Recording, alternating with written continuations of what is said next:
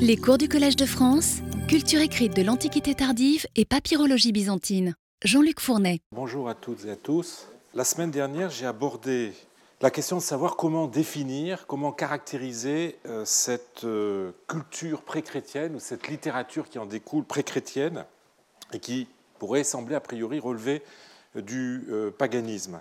Alors après avoir passé en revue l'opinion d'un certain nombre de pères de l'Église, le regard qu'ils ont porté sur cette païdéia, cette culture, nous avions terminé le cours sur un texte tout à fait étonnant de Jacques de Sarougue, euh, qui donnait la parole aux spectateurs de mime euh, dans, euh, aux spectateurs de mime qui mettaient en scène des divinités païennes. Et ceci clamait haut et fort qu'ils venaient voir ces spectacles non pas pour les dieux, non pas pour s'adonner à un quelconque paganisme, mais tout simplement pour le plaisir, sans accorder foi au paganisme que ces divinités semblent incarner, ce qui nous montre dans quel esprit de distanciation ces euh, chrétiens de la fin euh, du 5e siècle abordaient euh, cette païdéia grecque traditionnelle. Elle était pour eux tout sauf de la religion.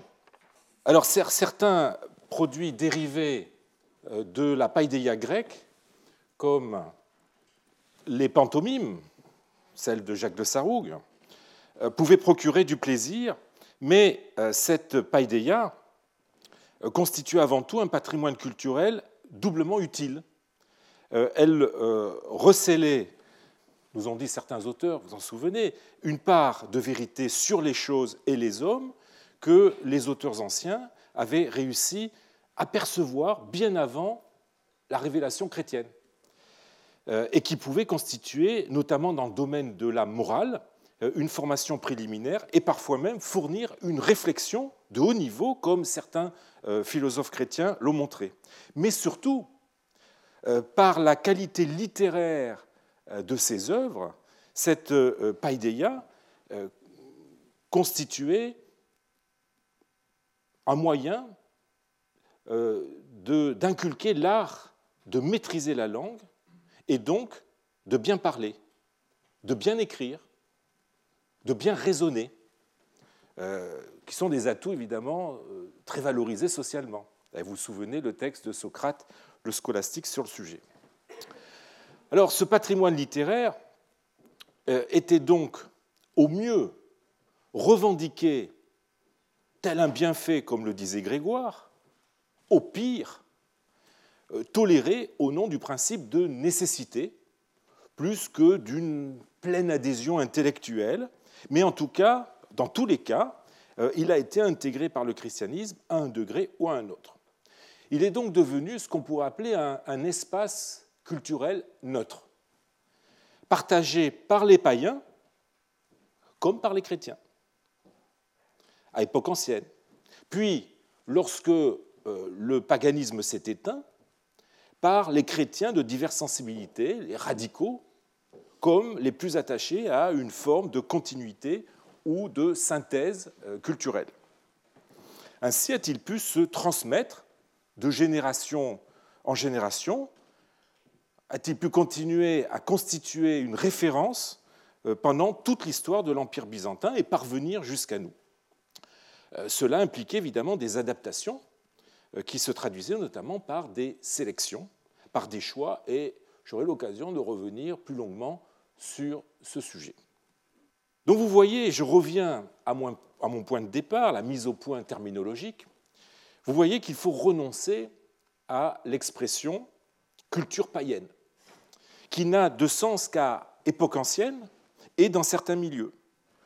Alors, certains auteurs modernes parlent de culture hellénique, euh, mais euh, une telle expression, euh, jouant sur le double sens du mot hellénikos, hein, qu'on a vu la semaine dernière, maintient une certaine ambiguïté et peut donner à penser que la littérature chrétienne n'était pas dans le champ de l'hellénisme. D'autres préfèrent parler de culture profane, expression qui a l'avantage d'évacuer toute dimension sacrée en la situant, disons, dans l'ordre du non religieux. On pourrait aussi parler de culture euh, grecque traditionnelle ou de culture grecque classique, solution que j'ai adoptée dans mon titre sous la forme abrégée de culture classique. Donc c'est le sort de cette culture profane ou classique face au développement du christianisme qui va nous intéresser tout particulièrement.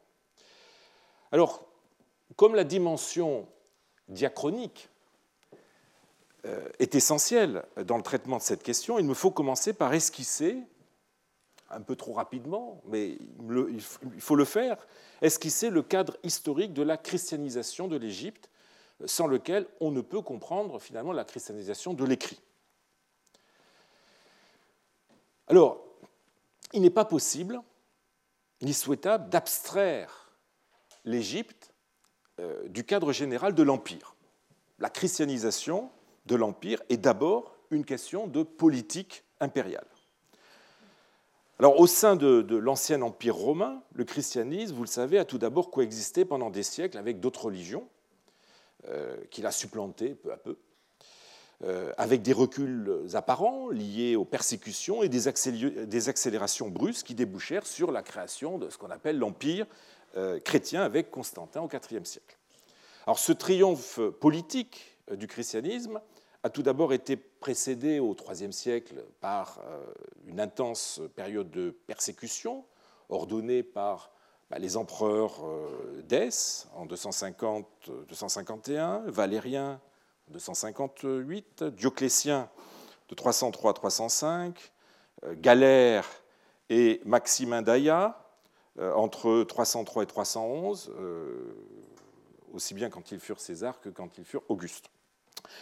Vers la fin de l'année 249, Dès donne l'ordre à tous les habitants de l'Empire de sacrifier aux dieux, de verser une libation et de manger de la viande sacrifiée. Alors ceux qui refusent sont passibles de mort, et pour prouver euh, sa, foi au dieu païen, eh euh, tout habitant de l'Empire doit euh, produire des certificats de bonne conduite religieuse. nous n'avons plus la trace de cet édit de Dès, mais en revanche, l'Égypte a livré une trentaine d'exemplaires sur papyrus de, ces certificats. Je voudrais vous en montrer un. Euh, il s'agit d'un papyrus de la collection de Hambourg. Je vous lis euh, la, traduction, vous avez le texte grec. Donc c'est une Madame Aurélia Caris qui s'adresse donc euh, à, ceux qui ont été désignés pour s'occuper des sacrifices, de la part d'Aurélia Caris, originaire du village de Théadelphie. Nous sommes donc dans le Fayoum. Je n'ai jamais arrêté de sacrifier et de rendre hommage aux dieux. Et maintenant, en votre présence, en vertu de l'édit, j'ai versé des libations, j'ai sacrifié et j'ai goûté aux offrandes, c'est-à-dire à la viande des sacrifices. Et je vous demande de certifier ma déclaration. Portez-vous bien.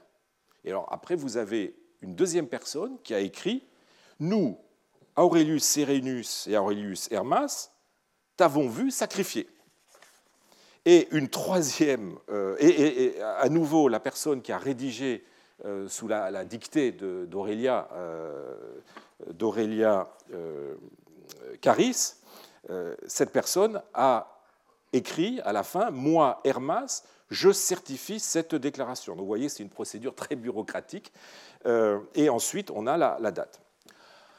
Alors, un demi-siècle plus tard, eh bien, Dioclétien ordonne le 23 février 303 que les églises soient détruites et les livres sacrés euh, chrétiens brûlés, que les euh, honestiores chrétiens, c'est-à-dire les notables chrétiens, soient déchus, que les esclaves chrétiens ne puissent plus être affranchis, que les témoignages euh, de chrétiens ne soient plus recevables dans des affaires personnelles, c'est-à-dire des affaires de, viol, d'adultère, de, violence quelconque. Ce qui revient évidemment à frapper euh, la communauté chrétienne de, mort civile. Euh, d'autres édits seront promulgués en 303, euh, puis 304, qui ont durci la répression. La politique de persécution de Dioclétien fut si forte que plus tard, les chrétiens adopteront la date de l'avènement de Dioclétien, c'est-à-dire 284, comme point de départ du calendrier dit de l'ère des martyrs. Alors cette, cette ère donc cette ère de Dioclétien ou cette ère des martyrs, se rencontre d'abord dans les horoscopes, puis dans les inscriptions privées, dans les graffitis, les épitaphes. Depuis 316-317, le plus ancien exemple vient de Philée, et on les a jusqu'au XIe siècle. Et je voudrais juste vous en montrer un exemple avec cette inscription sur bois euh, de l'église de Al-Mu'allaka euh, du Caire, euh, qui se trouve au musée copte, et qui est du 8e siècle, et elle est datée, comme vous le voyez, de l'an 451, la date est ici, 451 de l'ère de Dioclétien, c'est-à-dire 735. Alors, les, derniers exemples d'inscriptions provenant de Nubie donnent pour la première fois cette ère sous, euh, la désignation d'ère des, martyrs. Euh, et c'est sous ce nom qu'elle sera adoptée à la fin du IXe siècle dans euh, les scriptoria des monastères coptes pour la datation des manuscrits hein, dans, les colophons, à une époque où le christianisme doit lutter contre l'arabisation et l'islamisation qui le mettent en péril. C'est aussi pour se démarquer des Arabes que cette ère de Dioclétien va être utilisé à son tour dans les papyrus après la conquête arabo-musulmane, jusqu'au donc à partir de, le premier exemple est de 657 jusqu'au début du 8e siècle pour éviter d'avoir à recourir au seul euh, mode de datation euh, continu qui était alors en vigueur, à savoir l'ère des Saracènes qui avait été introduit par euh, les Arabes. Et euh, je vous signale qu'elle est toujours euh, en, usage chez les Coptes et continue donc à perpétuer, si je puis dire, euh, jusqu'à nos jours, dans l'imaginaire des chrétiens d'Égypte, la mémoire des persécutions de l'empereur Dioclétien. Alors, je referme la parenthèse. Après, les, persécutions de Dioclétien, ce seront celles de Galère et de son neveu Maximin, Maximin Daïa, auxquelles ils devront mettre fin, juste avant leur mort, en promulguant des édits de tolérance. Alors cette dynamique euh, de persécution est inversée le 13 juin 313 par le célèbre édit de Milan promulgué par Constantin et Licinus. Euh, édit qui autorise toutes les religions, donnant néanmoins une place privilégiée au christianisme. Alors cette tolérance euh, mise à mal par une série d'interdictions antipaïennes entre 353 et 358, et après la parenthèse du retour au paganisme euh, instauré par Julien de 361 à 363, eh bien, euh, elle est, cette tolérance définitivement rompue le 24 février 391 par l'édit promulgué à Milan par l'empereur Théodose Ier interdisant les sacrifices sanglants et ordonnant la fermeture des temples, hein, euh, que personne euh, ne se rende au sanctuaire, ne parcourt les temples, ne lève les yeux sur les statues créées par le travail des hommes. Un édit euh, similaire, promulgué à Aquileia, est adressé pour Alexandrie au préfet Augustal Évagre et au comte d'Égypte Romanos le 16 juin 391. Nul ne se verra accorder le droit de faire des sacrifices. Personne ne doit faire le tour des temples. Personne ne doit vénérer les chapelles. Chapelles, c'est-à-dire ces chasses avec les statues des, euh, divinités, des idoles, comme disent les chrétiens. Euh, il est donc de euh, tradition de considérer que cet édit de Théodose sonna le glas du paganisme en Égypte. Cette vision, d'ailleurs, n'est pas sans rapport avec euh, les incidences euh, directes qu'aurait eu cette décision impériale sur l'un des sanctuaires les plus célèbres euh, et les plus représentatifs du paganisme égyptien, le fameux Sérapéum d'Alexandrie. Alors l'évêque de cette cité, Théophile, qui fut évêque de 385 à 412, aurait euh, aussitôt profité de l'édit pour chercher à détruire les édifices païens de la cité d'Alexandrie, au premier rang desquels se trouvait le Sérapéum. Alors le Sérapéum, vous avez un plan d'Alexandrie, le Sérapéum se trouve euh, ici. C'est le plus important sanctuaire de la capitale qui euh, perpétue le culte de la divinité gréco-égyptienne Sérapis, lancée par les premiers Ptolémées. Vous avez sur la diapositive une reconstitution du Sérapéum disons en, 200, en 298, c'est-à-dire presque un siècle après sa destruction, avant sa destruction, pardon, euh, juste après euh, l'érection de la colonne de Dioclétien, donc en 298, colonne qui existe toujours, et vous avez ici le Sérapéum dans son état euh, actuel. Et je vous montre, une reconstitution très évocatrice du Sérapéum par Jean-Claude Golvin. Donc vous voyez ici le Sérapéum qui est juste à côté du cirque, sur une petite butte hein, en hauteur. Voilà. Alors le Sérapéum était devenu, en cette fin du IVe siècle, euh, un centre intellectuel très lié au milieu néoplatonicien. Le, philosophe euh, Olympios, originaire de Cilicie, s'y était installé en y enseignant, nous dit Damasus, euh, les règles de la vénération des dieux et les anciennes traditions. Il est possible que les pratiques de théurgie, puisque c'est ça qu'il faut lire derrière cette phrase de Damasus, les pratiques de théurgie, euh, devenues euh, suspectes dans un empire qui se christianisait, aient fait euh, partie de son enseignement. Hein. La, théurgie, pour. Vous, savez ce qu'est la, théurgie, hein. c'est un système religieux qui fait rentrer celui qui la pratique en contact avec les dieux, non seulement par la pure élévation de son intellect vers le, nous divin, euh, mais aussi au moyen de, rites concrets, euh, d'objets matériels, tout un rituel. Alors, d'après le témoignage de l'historien de l'Église Socrate le scolastique, que j'ai déjà eu l'occasion de citer, euh, ayant récupéré des objets cultuels découverts dans un ancien sanctuaire de Mitra, eh bien, Théophile, l'évêque Théophile, les aurait bafoués lors de parades dans les rues de la cité d'Alexandrie, et il n'en fallut pas plus pour susciter des émeutes chez les païens. Euh, ceux-ci s'en seraient pris physiquement euh, aux chrétiens et, euh, sous le commandement du néoplatonicien Olympios, eh ils auraient occupé le Sérapéum en le transformant en une base offensive que sa position, je vous ai dit un peu en hauteur, rendait plus stratégique. Alors, les chrétiens, fanatisés par l'évêque, avec l'aide des militaires, font tomber la citadelle et détruisent le Sérapéum, peut-être entre-temps euh, déserté euh, par les païens à la suite de l'amnistie prononcée par l'empereur. Alors, on ne sait pas euh, précisément dans quelle mesure le temple de Sérapis fut détruit, probablement pas en totalité, puisque nous savons que la colonnade de la cour existait encore à l'époque arabe, mais il est probable qu'il ait été suffisamment détruit pour que cette chute du Sérapéum ait été vécu par les païens comme un épisode traumatique et ressenti par les chrétiens comme une victoire emblématique. Et d'ailleurs, euh, cette euh, dimension emblématique, presque allégorique euh, de cet événement, est illustrée, je trouve fort bien, par la vignette que l'on trouve dans une chronique sur papyrus du 5e, 6e siècle appelée Alexandrian World Chronicle, la chronique du monde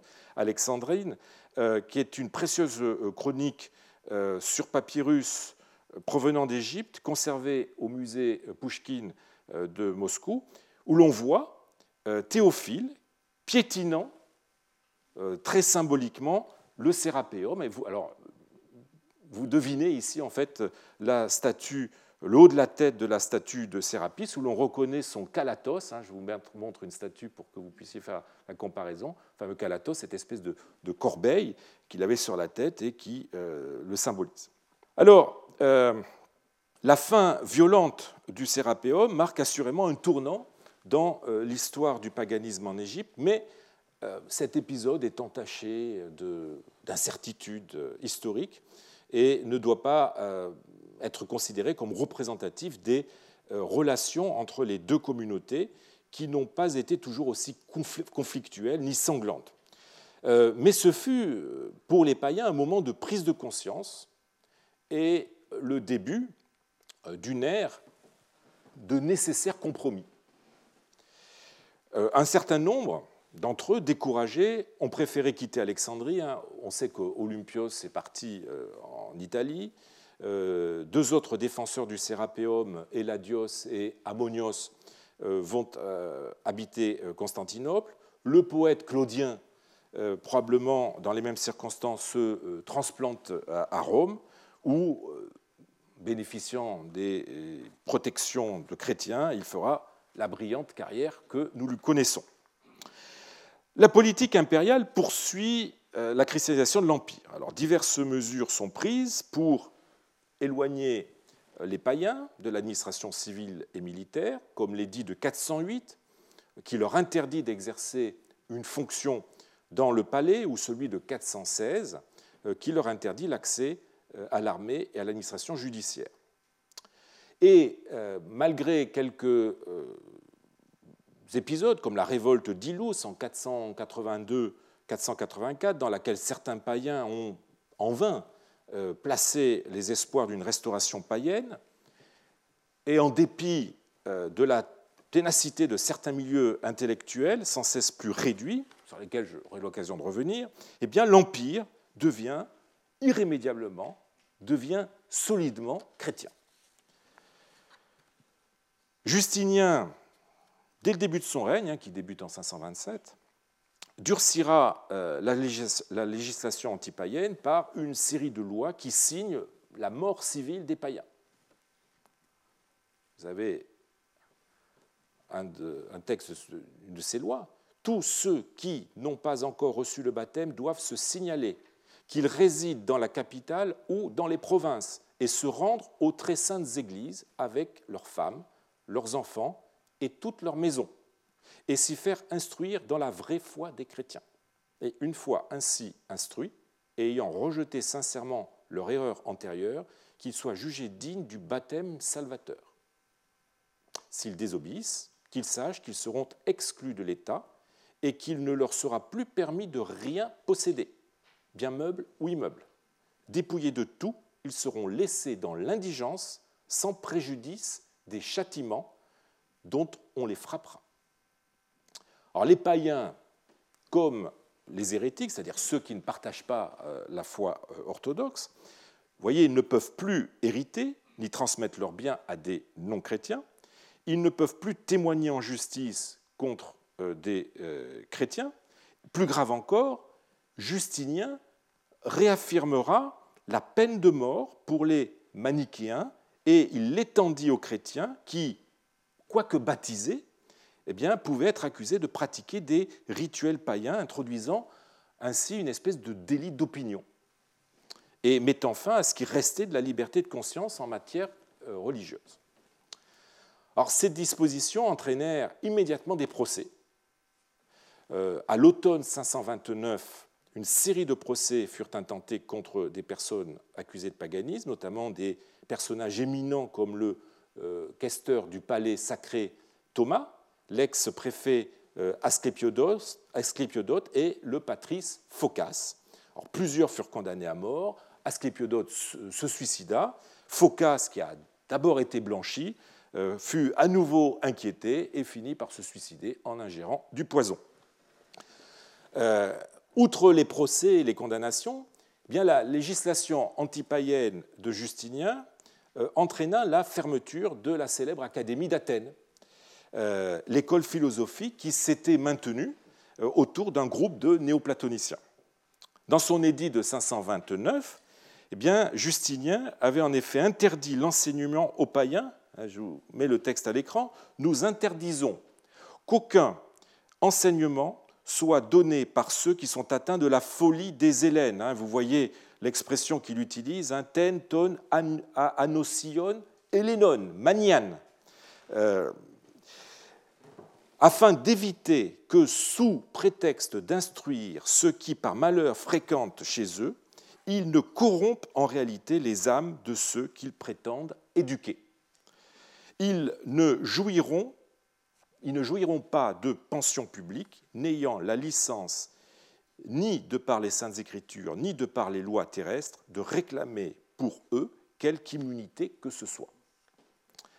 Alors, euh, dirigé par le très païen Damasius, que j'ai eu l'occasion plusieurs fois de, citer, le dernier successeur de Proclus, l'Académie fut donc fermée Ces biens furent confisqués euh, à la fin de 529 et euh, au début de 531, forçant les philosophes qui y enseignaient à prendre le chemin de l'exil. Certains d'ailleurs se sont réfugiés, nous dit Agathias, à la cour du roi sassanide Khosroès. J'ai déjà eu l'occasion de parler de cet euh, épisode très pittoresque dans mon cours sur le multilinguisme il y a trois ans. Et pour plus de détails, d'ailleurs, je vous renvoie à l'article du regretté Alan Cameron, and the Last Days of the Academy at Athens, publié dans les Proceedings of the Cambridge Philological Society en 1969, article euh, qu'il a entièrement réécrit euh, dans, euh, un, dans un, volume qu'il a publié en 2016, Wandering Poets and Other Essays on Late Greek Literature and Philosophy. C'est le chapitre 10. Mais revenons à l'Égypte. Revenons à l'Égypte. Il ne faudrait pas croire que l'histoire de sa christianisation se résume, aux décisions prises euh, d'en haut, euh, prises dans les chancelleries impériales. La situation que connut cette province dès la fin du Haut-Empire fut propice à la rapide propagation du christianisme. Cette situation, eh bien, c'est tout simplement la désaffection des temples, des temples païens, des temples égyptiens, et donc des cultes qui en découlaient, des cultes qui étaient pratiqués, des cultes païens, désaffection qui a créé, pour ainsi dire, euh, un appel d'air dont a pu bénéficier le christianisme en voie d'expansion, comme l'a montré euh, Roger Bagnall de façon tout à fait convaincante dans une étude que je recommande, dont je vous recommande la lecture, Combat ou vide, christianisme et paganisme dans l'Égypte romaine tardive, CTEMA 1988. Les principaux temples de l'Égypte gréco-romaine étaient des institutions publiques entretenues par des revenus publics ou par des offrandes. Or, au IIIe siècle de notre ère, c'est-à-dire avant le triomphe du christianisme, eh bien, ces institutions montrent des signes profonds et irréversibles d'affaiblissement. Toutes les provinces de l'Empire, l'Égypte a subi ce qu'on appelle les conséquences de ce qu'on appelle la crise euh, du IIIe euh, siècle, c'est-à-dire une sorte de relâchement, un relâchement administratif, euh, une pénurie économique due aux invasions, des dissensions et des luttes de pouvoir qui marquent la période qui va, disons, de 250 à l'avènement de Dioclétien en 284. Mais déjà, dès le premier siècle après Jésus-Christ, les empereurs avaient mis un frein au soutien matériel que le souverain est censé euh, apporter euh, en matière de construction, de rénovation, de décoration et d'entretien des lieux, de culte égyptiens, ainsi que les rois ptolémaïques, euh, pourtant grecs, en avaient donné l'exemple. Alors cela a commencé à partir d'Auguste, le phénomène s'accentuant après Antonin le Pieux, donc 138-161, pour aboutir à un arrêt total de l'aide de l'État vers le milieu du IIIe siècle, euh, après les aménagements, les derniers aménagements du temple d'Esna et de Komombo. Les grands sanctuaires s'étiolent, ils périclitent, comme ce d'Horus à Edfou, d'Amon à Luxor et à Karnak, sans compter euh, bien d'autres, euh, dont euh, ceux des villages de la périphérie du Fayoum que vous avez ici, du nord de Soknou Payonessos jusqu'au sud avec Teptunis, en passant par Dionysias, que vous avez ici, à l'ouest, ou Narmoutis, ici au sud-ouest. Et on pourrait, on pourrait faire comme ça le tour de l'ensemble du Fayou.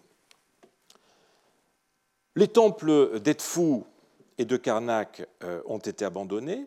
Celui de la déesse Trifis près de Panopolis, dont j'ai déjà eu l'occasion de vous parler, a été transformé en Palation, c'est-à-dire en résidence impériale et en même temps siège de l'administration, pour accueillir l'empereur Dioclétien à la suite de, enfin, pendant sa visite en Égypte en 298, et nous le savons par un papyrus dont je vous donne ici l'extrait, hein, qui nous parle de l'installation de ce palation dans le Triphéion, c'est-à-dire le temple de Triphis, lors de la venue de l'empereur.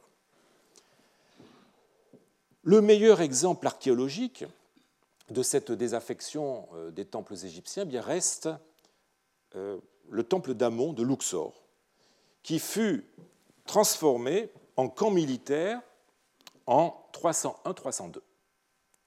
Alors l'enfilade du pylône, des salles et des cours hypostyles du temple s'est retrouvée, pour ainsi dire, prise dans une enceinte de briques euh, crues alors pour que vous imaginiez un peu mieux comment ça se présentait, je vous donne là encore une reconstitution euh, de euh, Jean-Claude Golvin qui, est faite euh, à partir des, traces archéologiques. Et donc vous voyez cette enceinte de briques crues rythmée par des, portes et des tours en fer à cheval et encadrée aux angles par des tours quadrangulaires. Donc le temple devient une forteresse, une forteresse romaine. Et la salle centrale du temple d'Aménophis II a été aménagée carrément en chapelle aux enseignes, euh, couverte de peintures mettant en scène les tétrarques. C'est un cas ancien de récupération. Le temple a décliné assez tôt. La dernière inscription laissée par les visiteurs du temple d'Amon, vous savez que les gens avaient l'habitude de laisser des graffitis sur les murs, eh bien la dernière inscription semble dater du IIe siècle. Et sa réutilisation précède euh, l'avènement du christianisme d'État, euh, montrant bien que la récupération des édifices cultuels euh, n'était pas motivée par la polémique antipaïenne. Ainsi, la fermeture des temples dans l'Antiquité, j'insiste bien là-dessus, eh bien, cette fermeture est loin d'être toujours une conséquence de cette polémique, pagano-chrétienne, contrairement à une opinion bien ancrée, et qui doit beaucoup à un certain goût pour le spectaculaire et à la croyance, je dirais, que euh, tout changement ne peut se produire que dans le, conflit, eh bien, le christianisme s'est bien souvent installé dans un paysage cultuel désolé.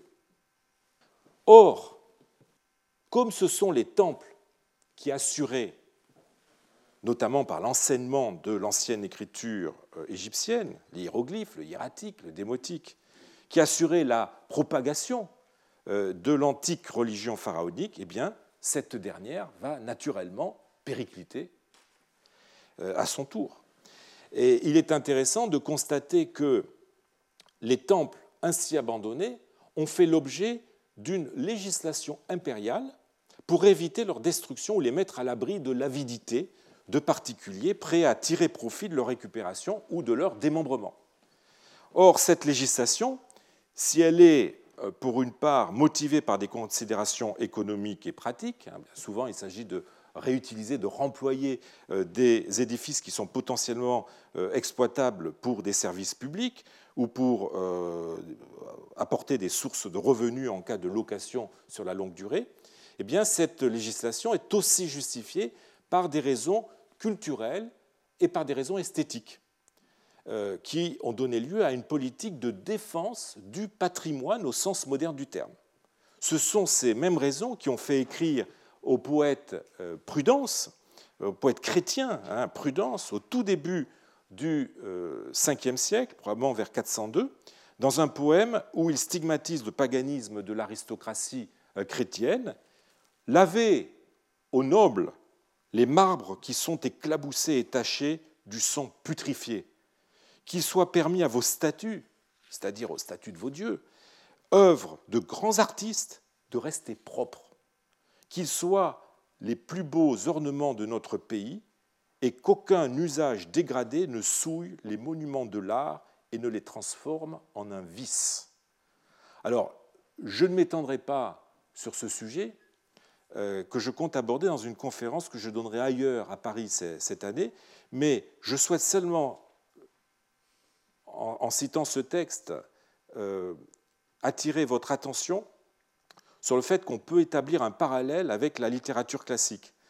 tout comme celle-ci s'est, nous l'avons vu, patrimonialisée, devenant, pour reprendre l'expression que j'ai employée, un espace, un espace culturel neutre, partagé par les chrétiens et par les païens, eh ben, de même, les édifices cultuels païens, une fois désacralisés, une fois débarrassés de leur charge religieuse, eh bien, deviennent eux aussi des espaces culturels euh, neutres que l'on apprécie pour euh, leur histoire ou leur art, et les statues que l'on récupère viennent décorer euh, des lieux publics, eux aussi culturellement neutres, où sont admirés pour leur beauté, où ils sont admirés pour leur beauté et les références culturelles dont elles sont chargées. Et art plastique et littérature se rejoignent même dans ce poème euh, de l'anthologie, enfin, de, ce poème de Christophore de Coptos, hein, qui a euh, vécu sous le règne d'Anastase, donc 491-518, euh, poème consacré par, conservé pardon, par l'anthologie palatine, livre 2, qui décrit les statues qui ornaient les bains de Zeuxippe à Constantinople, dans lesquels Constantin et ses successeurs avaient constitué une grande galerie de statues antiques récoltées à travers toute la Grèce, euh, l'Asie mineure et l'Italie, euh, et les grandes statues, les grandes divinités pardon, du panthéon grec, Apollon, Aphrodite, Artémis, Poséidon, etc., euh, y côtoyaient les héros légendaires, notamment les personnages de l'Iliade et de l'Odyssée, les personnages historiques comme César, Pompée, et les grands auteurs de la littérature comme Homère, comme Ménandre, comme Thucydide, etc.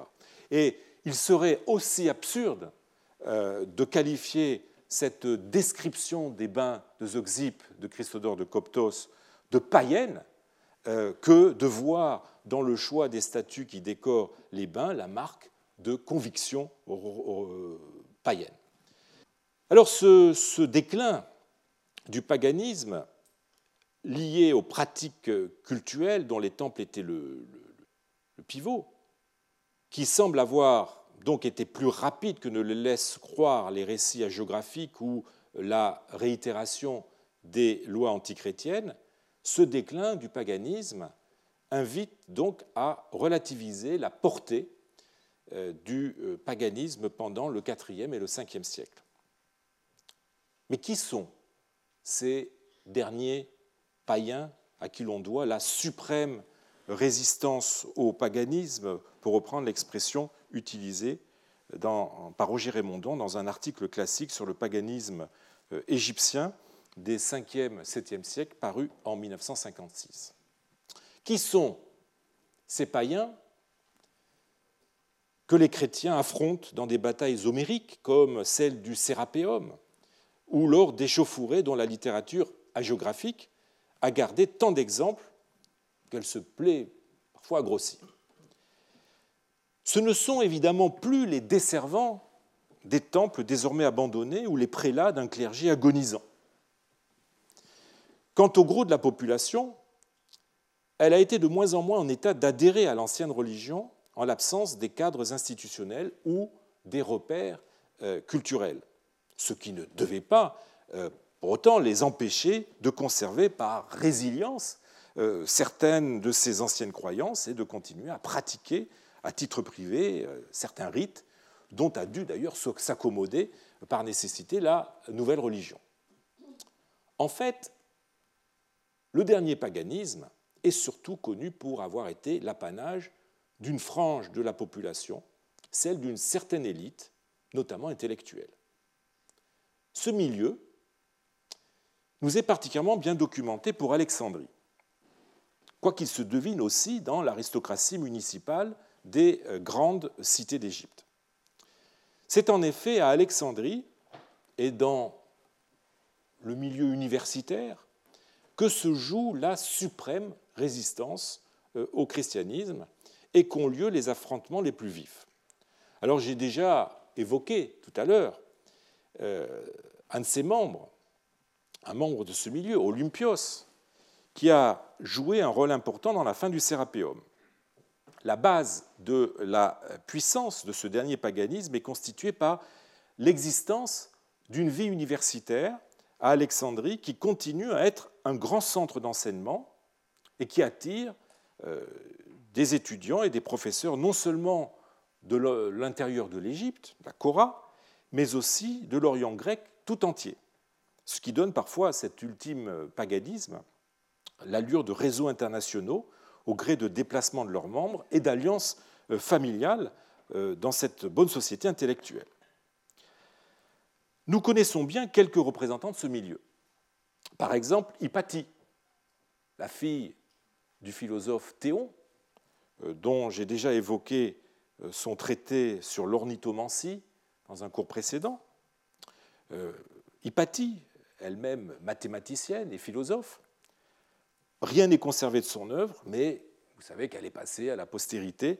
Pour sa mort, elle fut lynchée en 415 par des chrétiens soulevés par l'évêque d'Alexandrie, Cyril.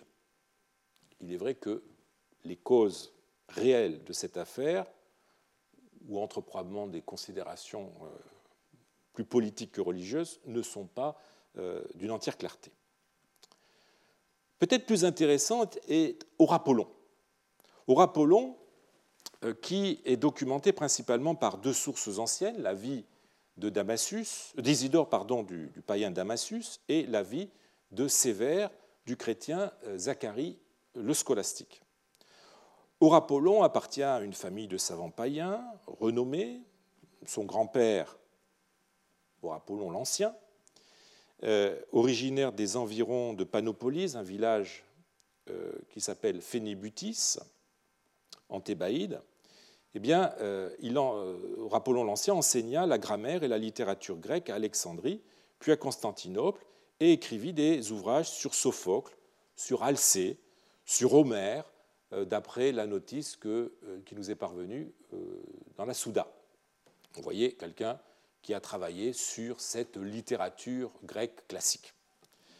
Il eut deux fils, Asclépiades et Héraïskos, né vers 425, qui s'engagent dans la défense du paganisme égyptien. Le premier est l'auteur d'un ouvrage perdu intitulé Sur les antiquités euh, de l'Égypte, Periton Aegyption Ogugion, euh, qui embrasse 30 000 ans d'histoire égyptienne, d'histoire pharaonique. Euh, vous voyez, en fait, la, défense du paganisme passe par un regain d'intérêt pour la vieille Égypte pharaonique avec ses rois, avec ses dieux, avec ses cultes. Son, frère, Héraïskos, participe activement à la résistance païenne au milieu d'un groupe de jeunes activistes, comme son neveu Aurapollon le Jeune, euh, Asclépiodote, euh, Ammonios, Isidore, etc. Euh, d'après un passage de la vie d'Isidore de Damasus, je le cite, quand Héraïskos fut mort, Asclépiades se préparait à accomplir les rites usités par les prêtres et entre autres à entourer le corps de bandelettes osiriaques. Et oui, nous sommes en plein 5e siècle et on assiste là à une momification euh, dans le pur style euh, pharaonique. Aurapollon le Jeune euh, continua l'œuvre de son père et de son oncle.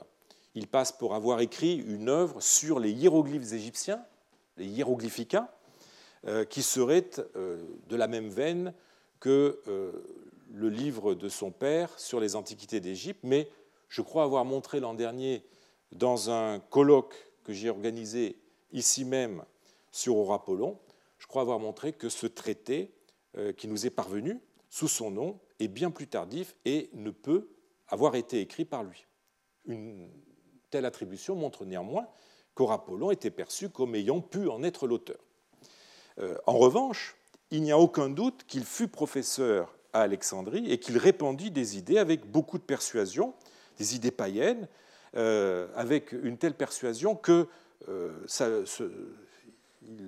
les, chrétiens l'ont affublé du sobriquet de Psucapollon, hein, celui qui perd les âmes. Euh, ces cours, si l'on en croit Zacharie, qui est, une source qui n'est pas toujours très fiable euh, historiquement, mais qui, je crois, rend bien l'ambiance qui régnait à Alexandrie à cette époque dans les milieux universitaires, eh bien, euh, ces cours semblent avoir été, pour reprendre l'expression de, Jean Maspiro tiré de l'article que je vous ai cité tout à l'heure, une école de fanatisme. En sortant de l'un d'entre eux, des étudiants assommèrent à moitié un de leurs condisciples, Paralios, qui, nouvellement converti au christianisme, avait insulté une prêtresse d'Isis et Isis elle-même. Euh, alors l'affaire s'envenima lorsque l'évêque euh, d'Alexandrie, Pierre Monge, alerta le préfet Entrikios, suscitant la réaction d'autres païens, d'autres chrétiens pardon, qui s'en prirent à Ammonios et à d'autres enseignants euh, païens. Mais les idées militantes d'Orapollon vont à l'encontre de l'évolution de la politique religieuse impériale on l'a vu, en particulier celle de Zénon, qui, inquiet euh, des conspirations païennes euh, ourdies contre lui, provoque un certain nombre de persécutions. Aurapollon est arrêté, torturé, et en proie à des revers de fortune, il finit par se convertir au christianisme. il se trouve que nous avons une preuve historique euh, de cela avec un papyrus qui conserve une pétition datant du règne d'Anastase, donc 491-518, euh, adressée à un fonctionnaire local par Aurapollon lui-même. Aurapollon qui se présente dans cette pétition, euh, dans sa souscription, comme Flavius Aurapollon, fils d'Asclépiades, philosophe. Aurapollon qui dénonce dans cette pétition le comportement de son épouse et cousine, euh, qui a quitté le domicile conjugal et qui tente de s'approprier tous ses biens. Alors, il y évoque, euh, dans ce texte magnifique, euh, en passant bien sa famille, sa position, sa carrière avec précision et pittoresque. je vous lis juste un extrait. Hein. De fait, euh, s'il n'était blâmable de se louer soi-même, je pourrais me vanter d'avoir acquis depuis longtemps une certaine réputation parmi ceux qui habitent la grande ville d'Alexandrie, fréquentant assidûment les académies du lieu. Euh, j'ai toujours conservé l'honnêteté de mes mœurs, exerçant avec zèle mes dons naturels pour les belles lettres. J'offrais à qui le recherchait l'enseignement philosophique. Mes pères et mes aïeux m'avaient transmis cette vocation. J'eus pour maître mon feu, mon père Asclépiades, qui est maintenant parmi les saints, et qui avait consacré tout l'effort de sa vie à instruire les jeunes gens dans les musées, selon la tradition des anciens. Pour moi, après sa mort, je m'efforçais de conserver dans cette même ville une situation égale à la sienne. Mais l'honnêteté et les talents littéraires ne sont pas un objet de respect pour les méchants, ce que prouvent bien les machinations tramées contre moi ces jours-ci et l'étrange agression dirigée contre mes biens et mes gens. Et ensuite, il va évidemment parler de ce que lui fait sa femme. Alors, les références chrétiennes que euh, contient euh, cette euh, pétition, quoiqu'elles soient ambiguës, pourraient indiquer qu'Orapollon est désormais converti au christianisme, si toutefois elles ne sont pas là pour donner le change. En tout cas, on a affaire avec ce texte à un cas intéressant de document papyrologique qui corrobore les sources littéraires. Toujours est-il que cette conversion d'Orapollon euh, a dû être ressentie dramatiquement euh, par, le parti païen alexandrin. Elle semble en tout cas signer la mort d'un paganisme, d'un certain paganisme ostentatoire euh, et militant et marquer la fin d'une époque après laquelle le paganisme n'a plus beaucoup d'intérêt historique. Vous le voyez, le dernier paganisme, celui du 5e siècle, et socio-culturellement très circonscrit. Euh, il s'apparente à un paganisme des élites lettrées, un paganisme d'antiquaire, plus intellectuel que religieux, ou en tout cas d'une religiosité à caractère mystique qui n'a plus rien euh, à voir avec le cadre officiel des sanctuaires poliades euh, ou avec les rites de l'antique religion ce qui euh, faisait dire, par exemple, à, Damasus, au sujet d'Isidore, qu'il n'adorait pas les statues des dieux, mais se mouvait déjà vers les dieux eux-mêmes, qui sont cachés non dans les sanctuaires, mais dans le mystère même. Euh, un paganisme qui, euh, malgré un intérêt persistant pour l'Égypte ancienne, regarde plutôt du côté de l'hellénisme, que des euh, traditions religieuses pharaoniques enfouies sous presque un millénaire d'occupation gréco-romaine. Et surtout, il serait presque absent sans la loupe grossissante pardon, de certains textes focalisés de façon bien compréhensible sur les grandes figures intellectuelles d'Alexandrie, hein, la, vie euh, d'Isidore du païen Damasus et la vie de Sévère du chrétien Zacharie le scolastique, mais aussi sans les textes hagiographiques qui témoignent de heurts violents entre païens et chrétiens, cette fois-ci dans l'arrière-pays d'Égypte. Ces textes euh, ne euh, font pas que monter en épingle certains éléments, certains événements incontestablement conflictuels, mais de portée sociale et religieuse limitée. Ils peuvent aussi être des constructions sans fondement historique, euh, des constructions à visée pardon, apologétique ou partisane. Je voudrais vous en donner un exemple avec un document papyrologique, un document papyrologique dont on attendrait a priori plus d'objectivité qu'un texte littéraire historique et a fortiori euh, hagiographique. Euh, c'est un des rares papyrus tardifs documentant les faits et gestes d'un païen.